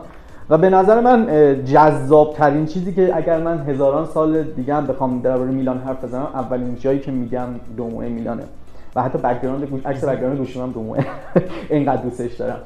ولی خب کلا آره وقتی میری وارد میلان میشی میبینی که همه چی مدرنه، یعنی از اون سبک قدیمی که شما فکر می‌کردی هم شاید نه، جاهایی داره که آسمون خراب شده، عجیب غریب داره، پابلیک ترانسپورتیشنش یعنی همون وسایل نقلیه عمومیش خیلی قویه، حرفه‌ای کلا ایتالیا از نظر خطوط ریلی خیلی قویه، صنعت خطوط ریلیش خیلی کلا رفت آمد بین شهری با قطار خیلی راحت و سریع و خوبه.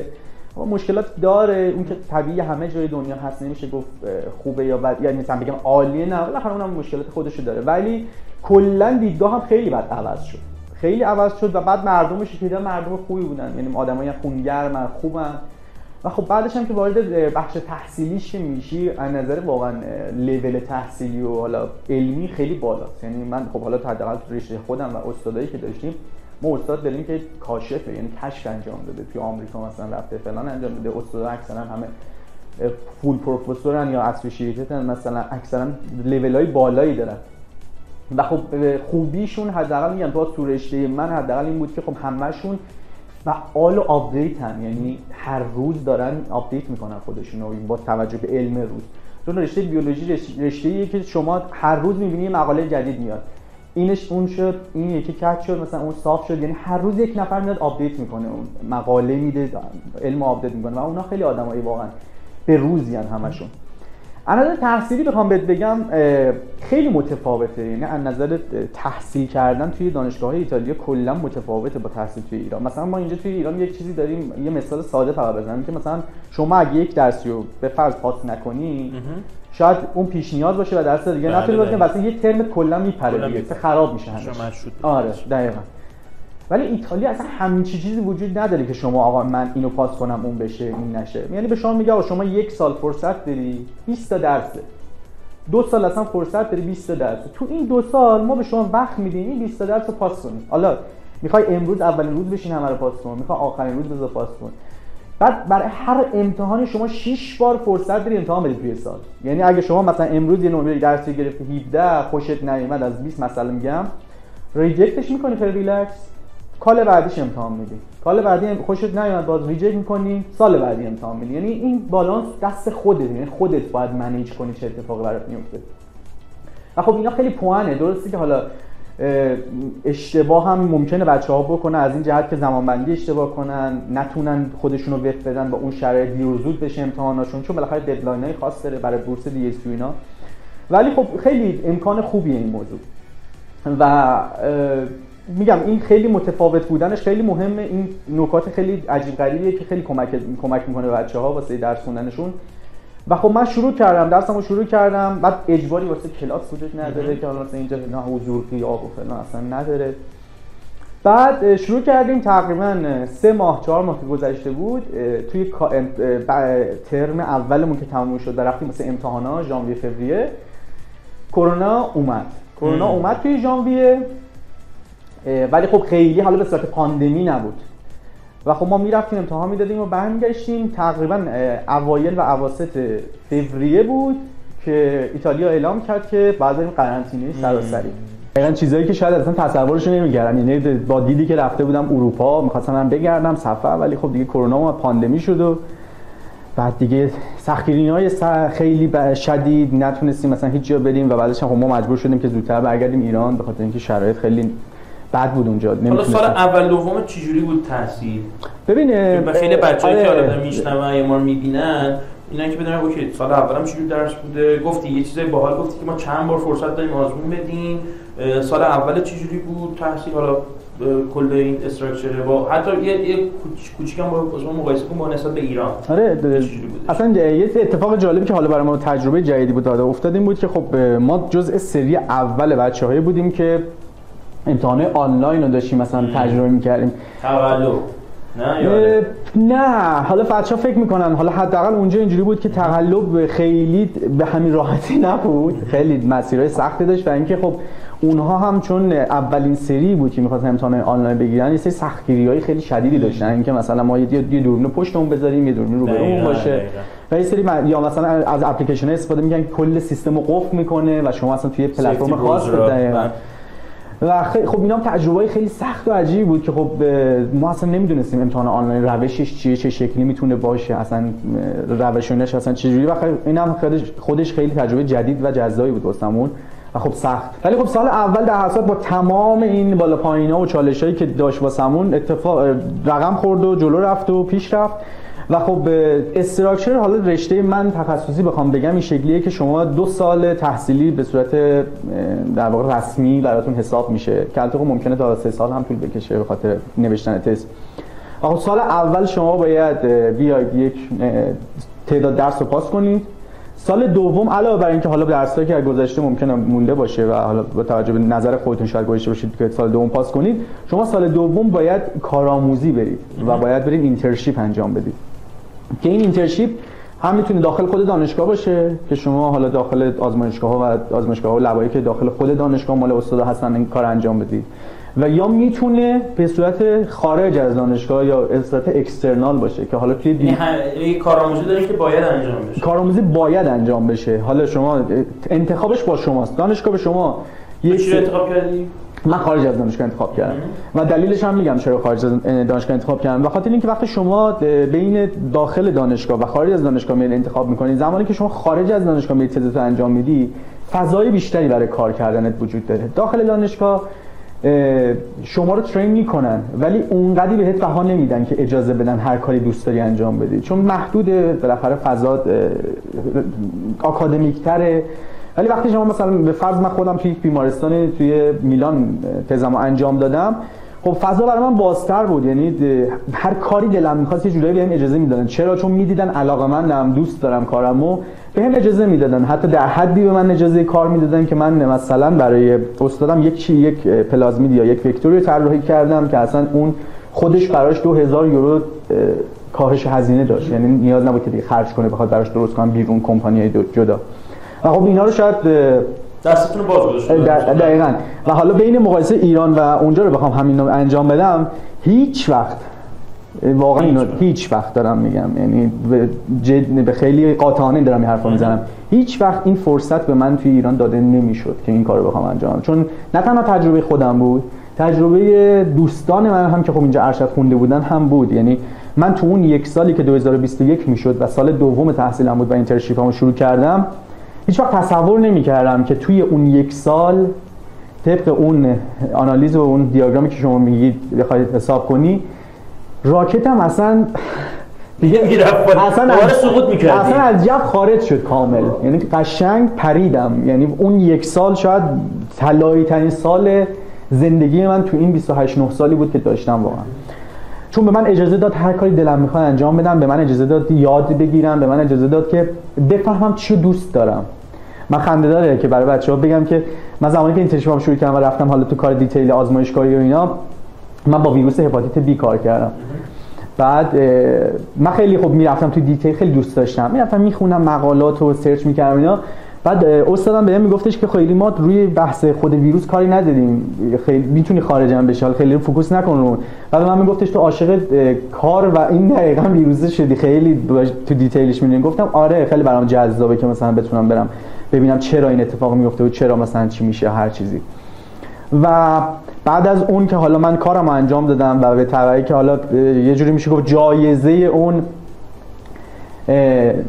کارهایی که برای استادم انجام دادم، یه جورایی به من پیش در واقع پیشنهاد اینو داد که بیا توی یک مقاله که ما داریم برای این در واقع مجله ژورنال نیچر چاپ می‌کنیم، تو بیا اینجا مثلا به ما همکاری کن، کمک کن. و من تقریبا با چهار پنج هزار تا دیتای مربوط به بیماری‌های مختلف توی زمینه که حالا کار کردم اومدم اینا رو سورت بندی کردم براشون و اینا که اونا در واقع اینو به سیستم بدن و بتونن در واقع اینا رو آنالیز کنن و یک وبسایتی بالا بیارن.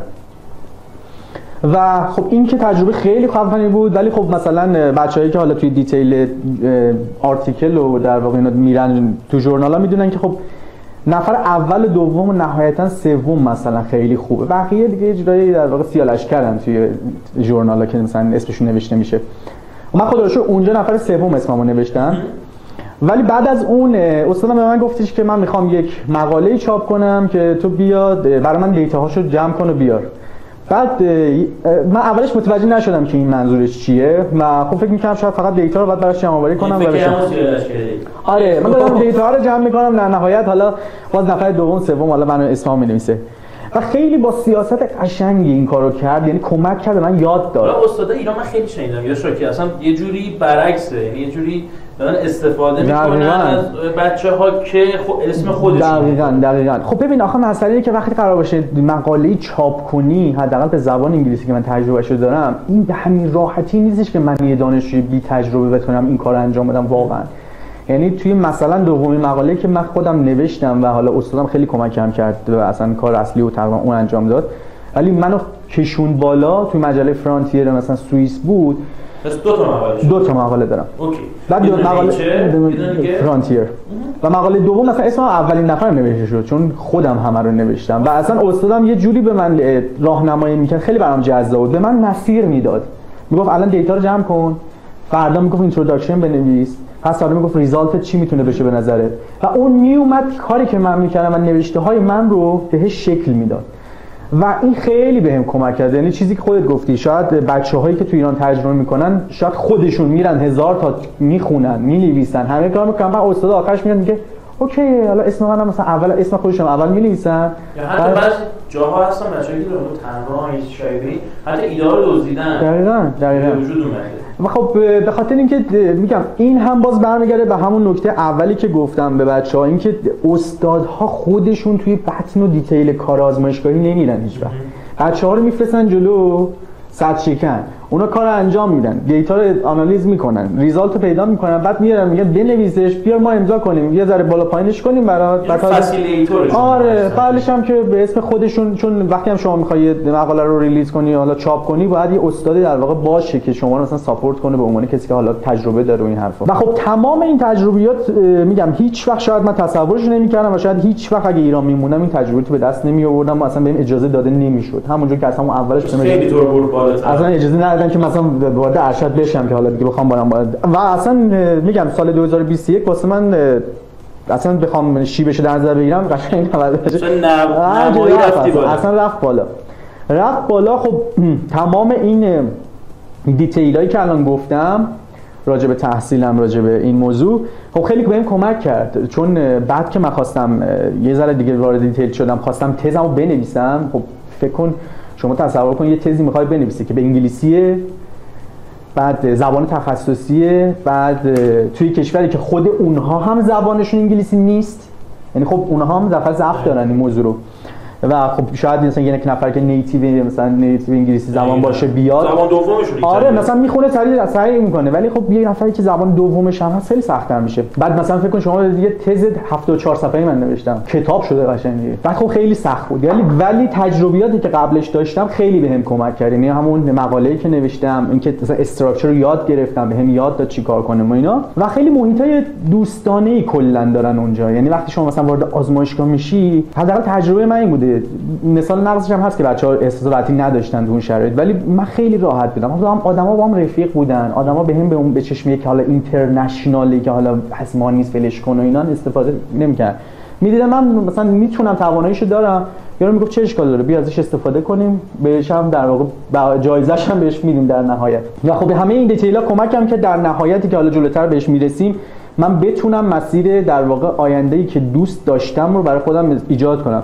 و نقطه بزرگترین نقطه عطف منم تو تمام این نمودار دقیقاً همین سال بیست و یک بود که من اصلا فهمیدم چی دوست دارم و چی کار میخوام بکنم در آینده. میدونید این خیلی مهم بود توی زندگی من، چون هر چقدر شما درس بخونی تجربه کسب کنی، ولی در نهایت اگه نتونی خودت رو تو مسیر قرار بدی که آقا اون چیزی که دلت میخواد باشه برای آینده‌ات، باز مثلا به سی و خورده ای میرسیم که چیکار کنم الان مثلا اوکی مثلا من الان بیولوژی می‌خونم بیولوژی خوندم بعد که چی مثلا بعد چیکار کنم چه جوری میدونم مثلا چیزی که تصوری که وجود داره میگه خب بیولوژی کار نداره آزمایشگاه کار میکنه دیگه تصور اینه ولی واقعا باباتم هنوز آره بابا من دقیقاً همین فکر می‌کنه ولی ولی واقعیتش این شکلی نیست یعنی شما میتونی برای خودت راه سازی کنی ولی بستگی داره خودت چیکار بخوای بکنی اینکه بگی حالا یه نفر بیاد کمکت کنه نه واقعا نمیشه خودت باید خودتو در واقع بشناسی مثلا آمادگی داشته باشی دقیقاً دقیقاً از نظر ذهنی خیلی نیازه ببین گفتیم از نظر ذهنی بچه‌ها چه چالش‌هایی از نظر ذهنی واسه مثلا میتونه چه اتفاق بیفته حالا ما درباره تحصیل حالا یه جنبندی بکنیم تا اینجا که بریم جلوتر تو درباره اولین روزت صحبت کردی که رسیدی ایتالیا توی شهریور ماه تو سپتامبر دو هزار و نوزده گفتی جایی که واسه من خیلی خیلی جذاب دومو میلانه مثلا یه انرژی خاصی بهت میده بعد اومدی گفتی درباره دانشگاه صحبت کردی گفتی سطح بالای استادا که حتی یکی از استادا کشف داشته که خب یه چیز بزرگه تجربه کرونا رو درباره صحبت کردی که لاکداون بودن قرنطینه بودن سخت بودنش و اومدی نحوه آزمونا رو صحبت کردی نحوه سیستم آموزشی که چند بار شما میتونید آزمون بدین و این دست بچه‌ها رو بازتر می‌ذاره و اون فشار آزمون رو یه جوری ور می‌داره به بچه‌ها و کارآموزی خارج از دانشگاه رو انتخاب کردی دو تا مقاله چاپ کردی نیچر فرانتیر و سال دو هزار و بیست و یک سال طلایی تو بود و اون نموداری که متصور شدی بود اون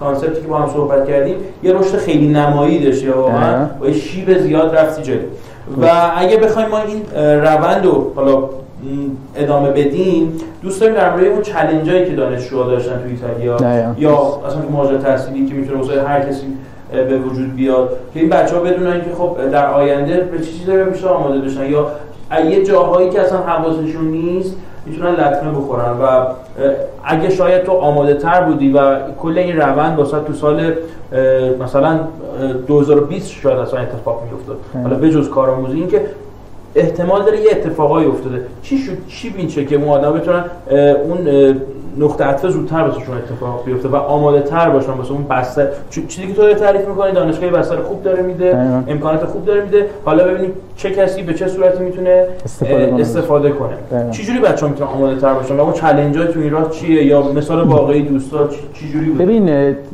مسئله اینه که مهاجرت کلا وقتی اسمش میاد اصلا کلا با چالش شروع میشه یعنی همون چالش که اول با هم صحبت کردیم که شما وقتی بخوای بری توی مهاجرت کنی و بری توی کشور دیگه زندگی کنی اولا از نظر ذهنی باید کاملا آماده باشی به خاطر اینکه دیگه خانواده‌ای اونجا نیست کسی که بخواد حمایتت کنه ساپورتت کنه مالی ذهنی زندگی یعنی همه اینا رو شما باید قبلش من همیشه به دوستان میگم میگم ذهنتون رو آماده کنید ذهنتون رو آماده کنید برای تنها زندگی کردن نه به کسی بخواید اتکا کنید نه چیزی و خب چالشه سخت‌تری برای ما ایرانی‌ها حداقل وجود داره به خاطر اینکه مثلا اگه بخوام مثلا اگه بخوام مثالی بگم برای برای بچه‌ها این که الان مثلا شما پول نیاز داری ولی خب به همین راحتی نمیتونی انتقال بدی آره میدونی چالش‌های سنگینی وجود داره به یکی بدی برات بیاره از طریق صرافی بری حالا فلان کنی اینا چیزای مهمیه اول از همه بزرگترین چالش چالش‌های مهاجرتی یعنی همین که ذهنت آماده کنی برای رفتن بعدی که وقتی وارد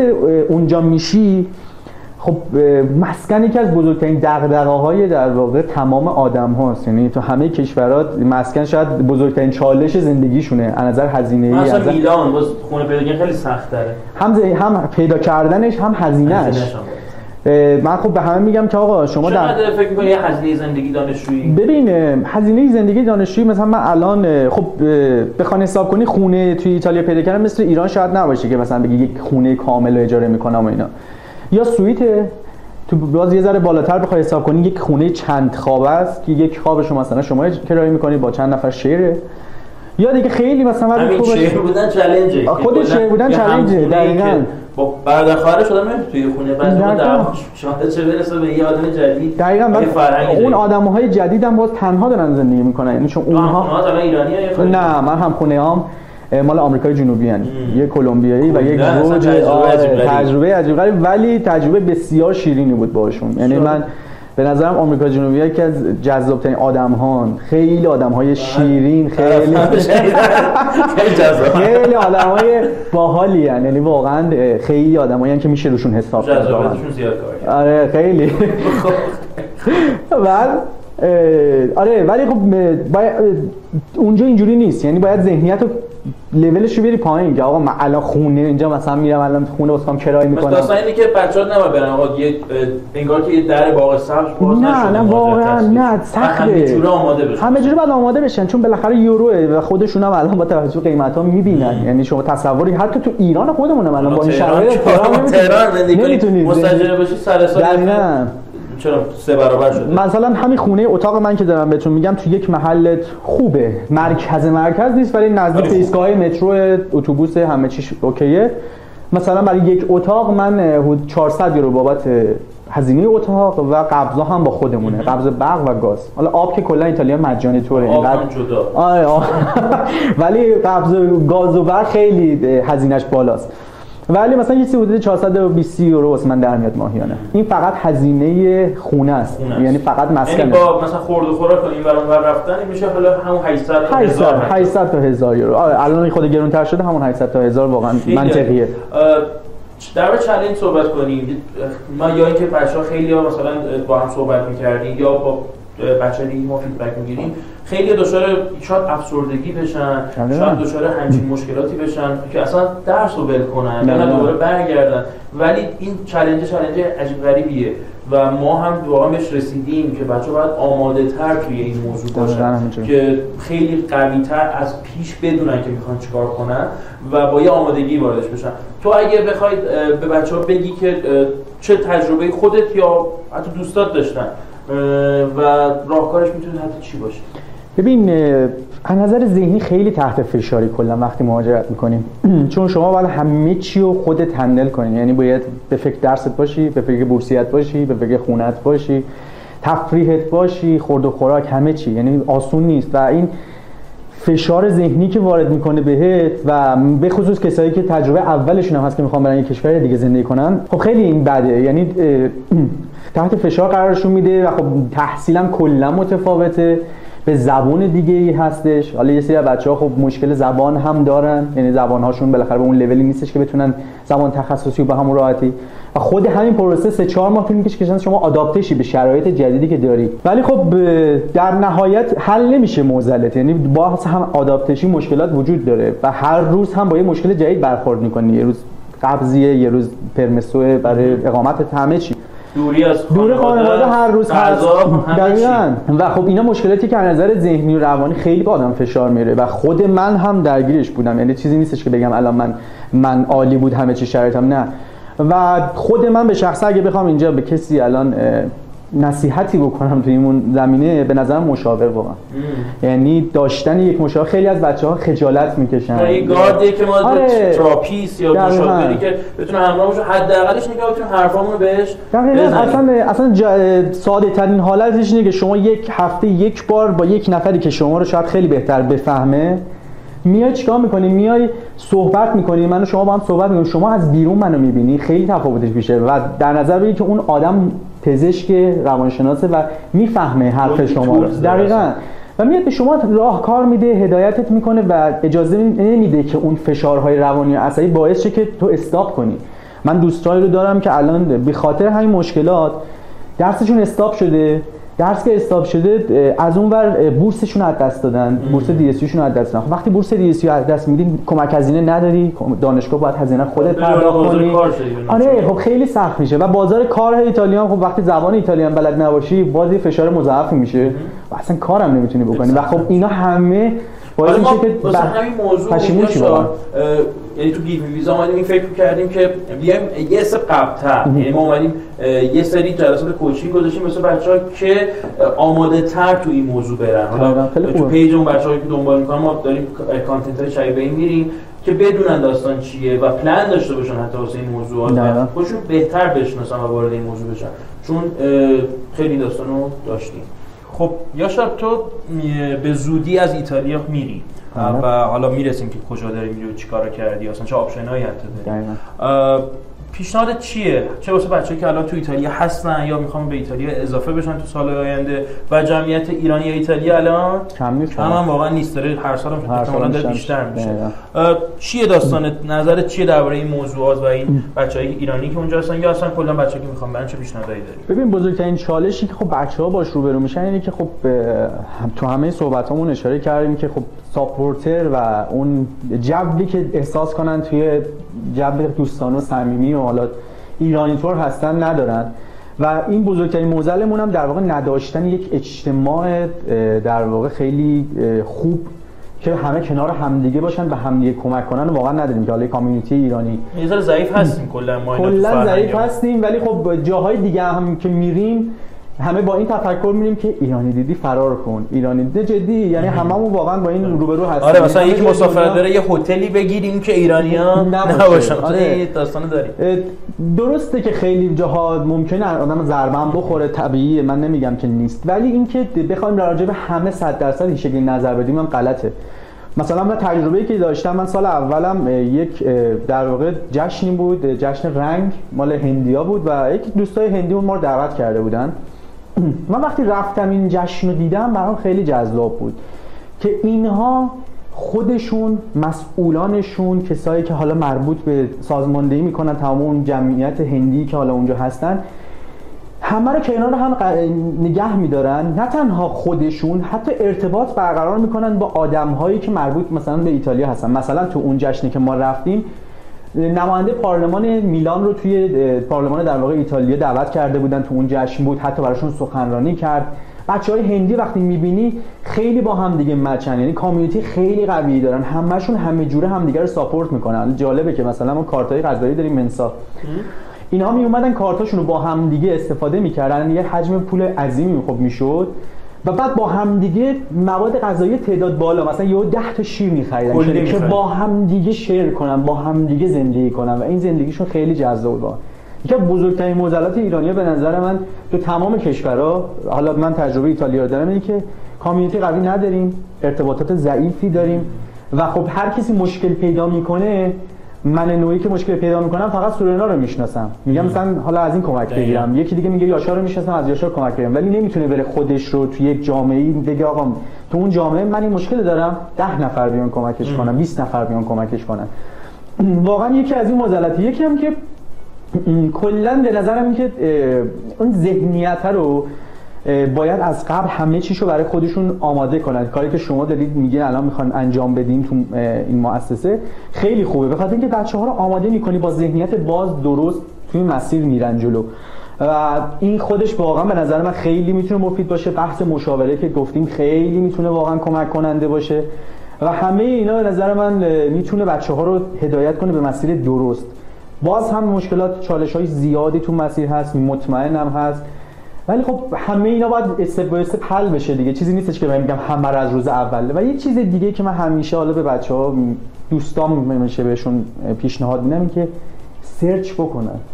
واقعا ساده است، گوگل همه چی براتون میاره، واقعا ساده است سرچ کردن، اینکه چه اتفاقی میفته، چیکار باید بکنم، اصلا این مسیر چجوریه، اصلا چی هست، کدوم دانشگاه، هیچ اشکالی نداره برید بگردید توش بفهمید چی به چیه، چون با سرچ کردن همه چی دستتون میاد.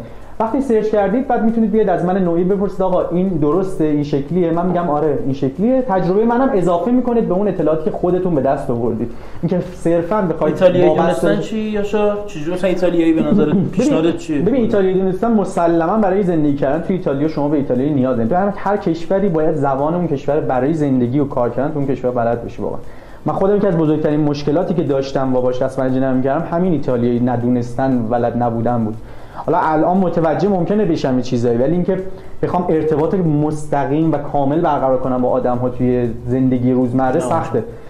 و خب باید به نظر من اگه کسی هدفش اینه که بتونه کار کنه، بخواد کار کنه، بخواد زندگی کنه، باید ایتالیایی رو از همون روز اولی که وارد میشه با توجه به اینکه خب تو محیط هم هست میتونه بک‌گراندای ریزی راجع به گرامرش رو یاد بگیره، بعد که وارد محیط میشه گوش میشنوه، میتونه ارتباط ما یا بعضی بچه‌ها صحبت می‌کنیم واقعا تا اگر امکانه اون که اون رشته‌ای که میخوان به زبان انگلیسی برگزار میشه حتما انگلیسی رو انتخاب کنن و پلن داشته باشن. یعنی ما پلنی که واسه بچه‌ها داریم می‌بینیم اینجوریه که اوکی اگر مثلا سپتامبر بعدی دو هزار و بیست و سه مثلا میخواد کسی وارد بشه، آقا تا اردیبهشت تا فروردین یا حتی زودتر اگر میتونه نمره اون آیلتس شش رو برسونه، از اردیبهشت یا هر تایمی که آیلتس رسون تا سپتامبر یا شهریور ماهی که میخواد وارد ایتالیا بشه حداقل آ یک آ دو یا شاید هم تا به یک نسبت به اون بیس اون آدم داره برسونه و روی این داستان شروع بکنه.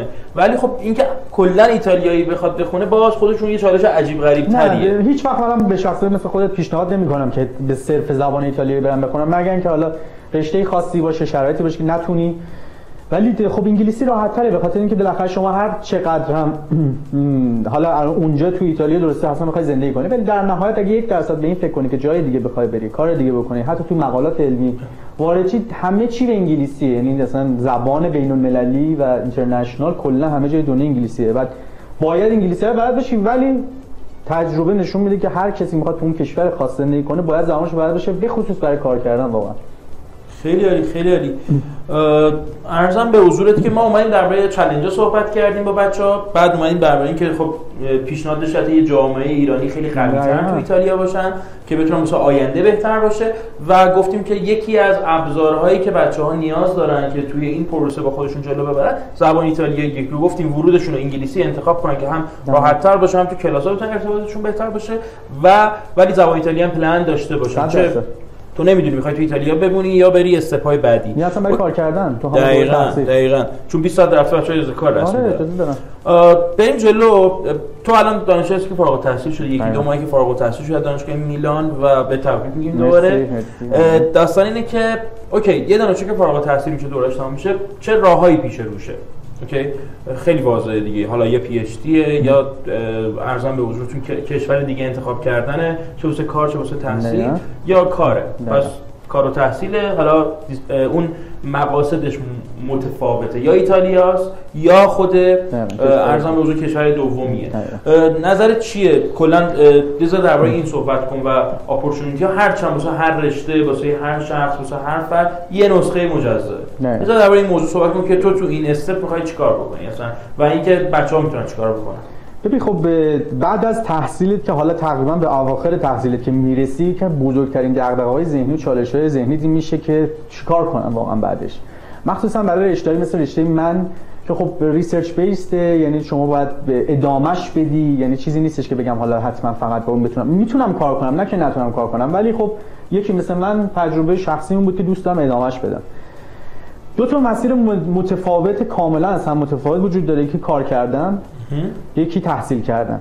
تحصیل کردن رو بیشتر الان بخوام راجع بهش اول صحبت کنیم. خب تحصیل کردن باید اول در نظر بگیرید که شما اصلا می‌خواید تو ایتالیا بمونید برای تحصیل ادامه تحصیل پی اچ دی یا نه، و خب این هم به این ربط داره که شما بیایید هزینه‌های زندگیت رو، حقوقی که می‌گیری در آینده رو در نظر بگیری و اصلا ببینی پوزیشنی برات قابل وجود داره اصلا تو ایتالیا، چون هر کشوری بالاخره شرایط ادامه تحصیل متفاوت خودش داره.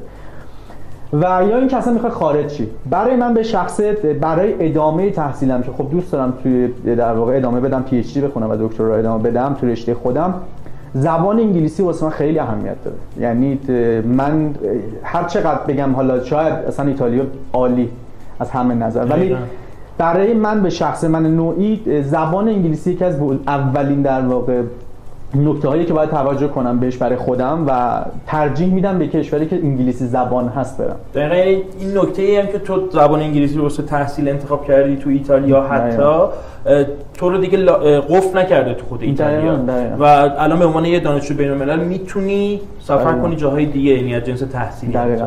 و خب با توجه به اینکه شما توی میرید حوزه شینگن تحصیل میکنید، کشور اروپایی تحصیل میکنید، ویزای شینگن سه ساله بالاخره اونجا تمدید کردی، هر سال داشتی، این امکان رو بهت میده که کشورهای دیگه راحت‌تر با شرایط ویزای راحت‌تر. دانشگاه و استاد چی؟ دانشگاه و استاد صد درصد تاثیر تاثیر دارن. وقتی شما با استادی کار میکنید که توی اروپاست و خود استادام همشون در واقع کشورهای دیگه خب خیلیشون تحصیل کردن و استادای تماماً پروفسورن، اینا میتونن رفرنس های خوبی باشن. یعنی تو رشته ها مثلا به عنوان مثلا تو رشته تو که بیولوژیه، استاد تویی که تو مستر خوندن و یه دانشگاهی توی یک کشور دیگه میشناسه، اینقدر معروف هستن هم اونجوری ممکنه باشه و بشناسن. مثلا آره مثال خوبی زدی، من پی آی یا اون کسی که رئیس کل اون مجموعه گروهمون بود توی آزمایشگاهی که کار می‌کردم، اون آدم خیلی معروفی بود. یعنی تمام استادایی که من بعداً مصاحبه باشون می‌کردم برای پی اچ دی، همشون تا مثلا می‌شنیدن اسم اون پی آی رو، می‌گفتن اه فلانی رو می‌شناسیم مثلا ما، و خیلی براشون این موضوع خیلی مهمه. و این یک کردیتی بود که یک اعتباری بود که به رزومه تو چسبید که دوباره باز تو رو ببره بالاتر. یعنی اون موشکی که داشتیم در واقع صحبت می‌کردیم، استادا زبان انگلیسی، دانشگاه، چیزی بود که تو رو باز قوی‌تر کرد، تو ارتفاع بیشتری. چون برای آینده وقتی هم بخوای برای پی اچ دی بری، حداقل دو تا رفرنس نیاز داری که رفرنسات باید از مرحله قبلت باشن، این اصلا ارشدت باشن. خب استادا خیلی مهمن تو موضوع. بعد دانشگاه خیلی مهمه، چون بالاخره رنگ دانشگاه رو نگاه میکنم ببینم کدوم دانشگاه درس خونی. و نکته خیلی مهمتر از اون برای پی اچ دی خوندن و دکترا خوندن، علاقه به اون رشته است. اولش هم بحث کردیم، گفتیم بچه‌ها برای اینکه میخوان یه چیزی رو وارد کنن به علاقه خودشون فکر کنن. و واقعا اگه بخوان ادامه بدن پی اچ دی رو بدون علاقه، به نظر من اشتباهه. میتونه بهتره که وارد بازار کار بشن واقعا، اگه واقعا علاقه‌ای ندارن واسه ادامه دادن. چون پی اچ دی کاریه که شما توی علمی و باید علمتو همش آپدیت کنی، آیاد آموزه هایی که از قبل داشتی آپدیت کنی و در کنارش خب پول هم میگیری به عنوان کسی که حالا داره کار میکنه.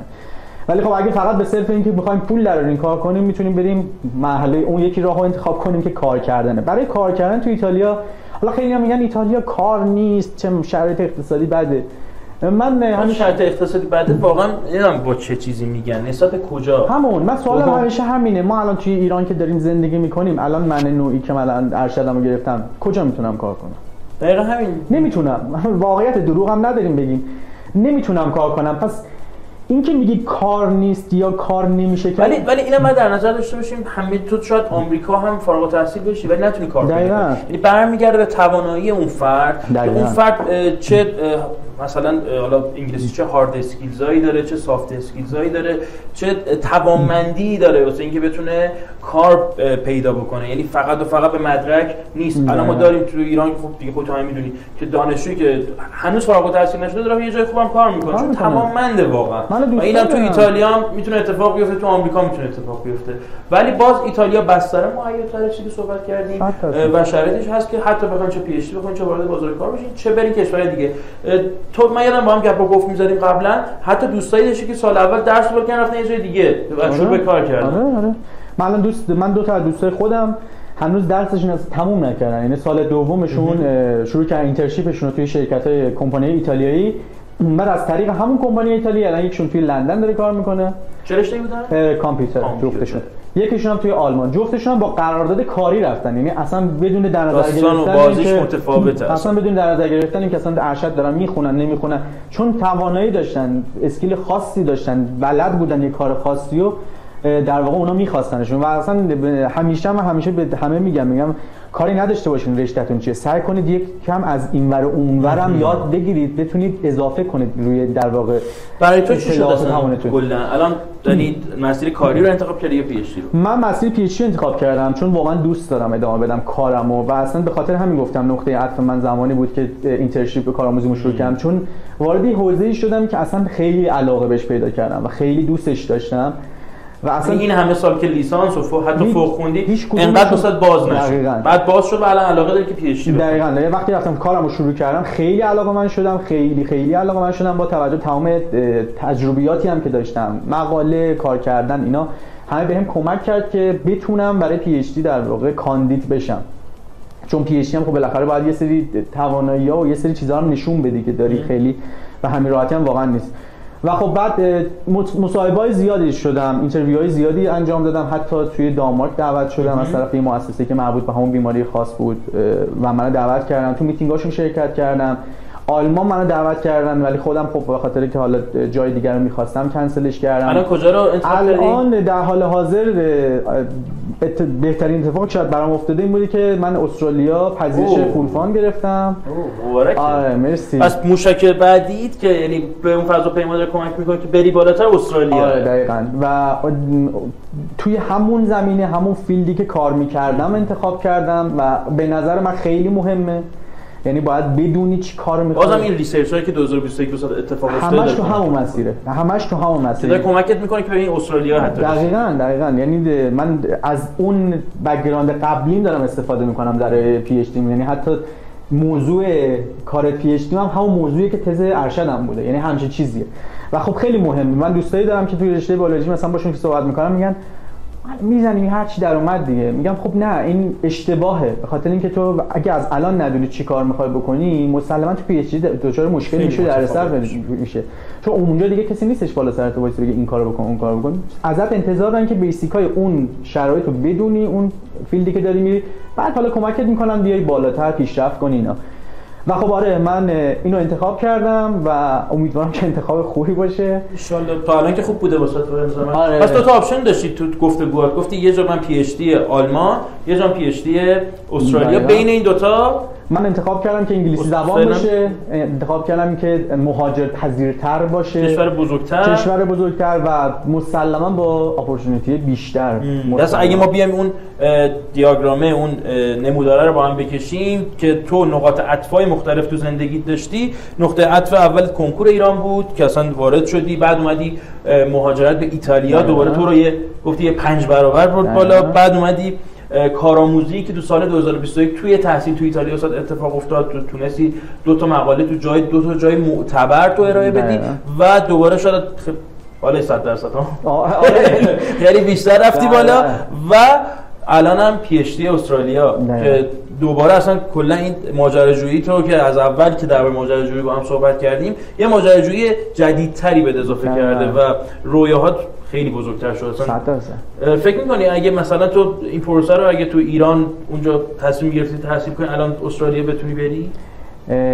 مسلماً برای پی اچ دی نمیتونستم این شرایطی که الان دارم رو پیدا کنم، یعنی چون بک‌گراندم ضعیف بود، یعنی من تمام اون چیزایی که توی ایتالیا توی این حتی تو ایتالیا هم تو اگه انقدر خودت نمی‌رفتی ریسرچ بکنی و اون اینترنشیپ اینجوری وسط رقم نمی‌خورد شاید الان باز این اتفاق واسه تو احتمال داره چند تا حتما همکلاسی یا دوستایی داشتی که این اتفاق واسش نیفتاد، ولی تو از این بستر بهتر استفاده کردی، آماده‌تر بود. دقیقاً باید میگم باید زرنگ باشی اگه واقعا می‌خوای پیشرفت کنی، باید از تمام چیزایی که امکاناتی که در اختیارت قرار میدن استفاده کنی. ایتالیا خوبیش نه هم تو بستر رو برات فراهم می‌کنه، این اجازه رو به تو میده، ولی اون دیگه پای خودته که استفاده بکنی بپری یا نه، بشینی بگی نه حالا همین رو تمام کنم. من چه ارتفاعی هستی؟ من خیلی خیلی بالا سلام. ولی یه مثالی که همیشه من برای مشاورم میزنم، میگم من دقیقاً کوهپیمایی دارم میکنم، گاهی اوقات پایین نگاه میکنم چون ارتفاع خیلی بالاست میترسم، ولی وقتی به بالام نگاه میکنم چون دارم به قله خیلی نزدیک میشم خیلی بهم انرژی و امید میده و خیلی الان بالام، خیلی شرایطم و دوست دارم شرایطی که الان دارم و و امیدوارم همینجوری ادامه پیدا کنه دیگه. خیلی خوبه. ببین اگه ببینیم الان تو به یه ارتفاع خوبی رسیدی، از جنس سقف آرزوی خودت یا حتی بالاتر از اونی الان و به یه آدم خیلی موفقی تو این مسیر.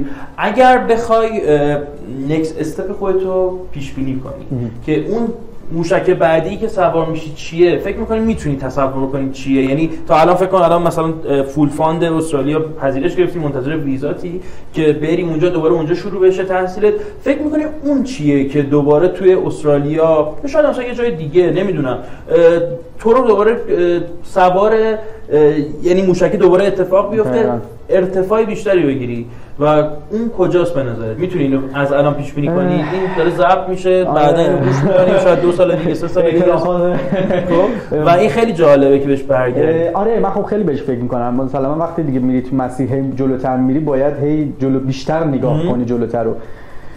من چیزی که برای خودم الان تصور میکنم تدریسه و خیلی علاقمند شدم جدیدن بهش، اینکه بتونم اون چیزی که یاد گرفتم و به زبون ساده، چون رشته‌ای هم که من خب تحصیل کردم رشته خیلی سختیه از از جهت اینکه خب شما چیزی رو نمیبینی، یعنی وقتی میری توی بحث ژنتیک بحث میکروبیولوژی چیزی دیدنی وجود نداره، بر اساس یه سری شواهد یه سری آزمایشات شما میگه آقا این هست یا نیست. به خاطر همین خیلی دوست دارم علممو به زبان خیلی ساده برای بچه‌ها و برای دانشجوها یا کسایی که حالا هستن دوست دارم زمان براشون در واقع توضیح بدم، بتونم بهشون یاد بدم و خب احساس میکنم که این اتفاق برام میفته چون خیلی علاقه دارم خودم من به این موضوع. و اینکه حالا یه ذره خیلی بخوام دیگه فضایی تر بهش نگاه کنم، من خیلی دوست دارم درمان این بیماری که دارم روش کار میکنم و بتونم در آینده کشفش کنم. آره. چرا که نه؟ چرا که نه؟ آره. بشین ببینیم چی میشه. امیدوارم. خیلی خوبه. حالا میگفتی فضایی، ولی واقعا الان تو فضایی، یعنی اون فضا پیدایه. حالا یه جا بالاخره احتمالاً یه جا بشینیم و نمیدونم چه سنی هم بشه. واسه یکی شاید تو شصت سالگی این اتفاق تازه افتاده.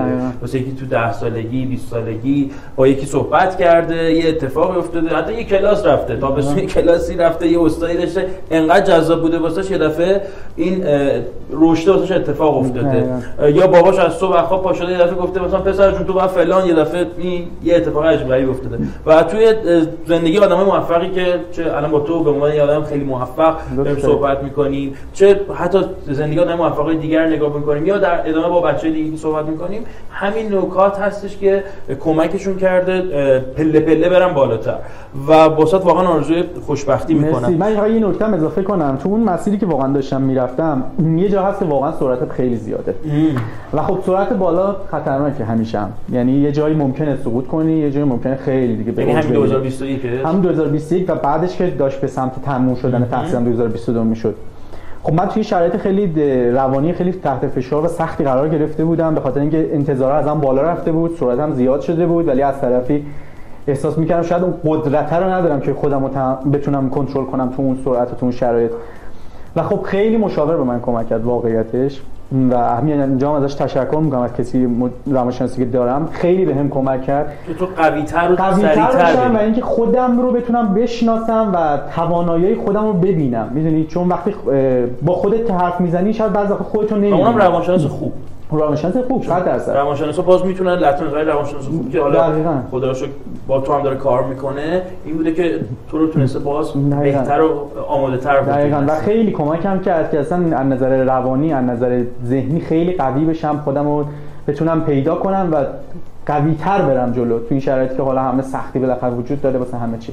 یه چیزی اومد تو ذهنم، من اولش نوشتم رو کاغذ، خواستم آخر ازت بپرسم، این بودش که تو تجربه داشتی، حتی هجده سالگی مالزی رفتی، بعد اومدی حتی ترکیه، بعد از تهران به گیلان، از گیلان به میلان و الان احتمالاً به استرالیا. این بودش که حالا جمله انگلیسی فارسیش این میشه که آیا خوشبختی به مکانه یا به احساس و فیلینگ است؟ یعنی happiness is place or feeling. اوکی، این که بعضی فکر میکنن اوکی من به اینجا رسیدم، آیا اون هپینس رو دارم، این خوشحالیه رو دارم که مثلا الان چون چون آمریکا رسیدم، کانادا رسیدم، ایتالیا رسیدم، استرالیا رسیدم، آیا اینه؟ من واسه این سوال اومد تو ذهنم، یعنی این جمله گفتم حتما ازت بپرسم نظر تو چیه که این همه داره جابجا میشی، یه نقشه بکشی یه داره خط خطی میشه، چیه داستانش؟ هپینس پلیس واسه یه فیلینگ. خیلی سوال جذابیه و خیلی سوال سختیه، شاید خیلی آدما نتونن بهش برسن، یعنی جوابش نتونن پیدا کنن. من هر جا که کلا رفتم، یعنی خیلی از بچه‌ها مثلا میگن خونه میگم خونه قدیمی فلان، همخونه خارجی، میگفتم ببین من هر جا که زندگی بخوام بکنم سعی میکنم اونجا رو برای خودم مثل خونم بسازم. یعنی من یه اتاقمو جوری مثلا هی دیزاینش عوض میکنم فلان، میگم که اون حس خونه رو برای من داشته باشه، اون حس امنی که دوست دارم. و من به نظرم این که اول از همه این که خودتون باید از شرایط خودتون راضی باشید، یعنی خودتون رو باید به این باور برسونید که اگه من الان دارم مهاجرت میکنم، هر سختی که دارم میکشم خودم خواستم، خودم دارم قوی میشم، تجربه جدید پیدا میکنم و اصلا خوشحالی یعنی همین، تمام این مسیر رو خودت بری تجربه کنی. من سفر تنها میرفتم، دوستان به من میگفتن تنهایی سفر حال میده، میگفتم که آره چرا حال نده، با خودم میرم، با خودم لذت از اون سفری که تنهایی دارم میرم لذت میبرم ازش، چرا نه؟ حتما نباید سی نفر هم کنار هم دیگه باشن که لذت ببرن. و اینکه یه چیز دیگه هم هست که برای که ادامه بدی زندگی تو و خوشحالی رو به دست بیاری واقعا باید علاقه داشته باشی به اون کاری که داری انجام میدی.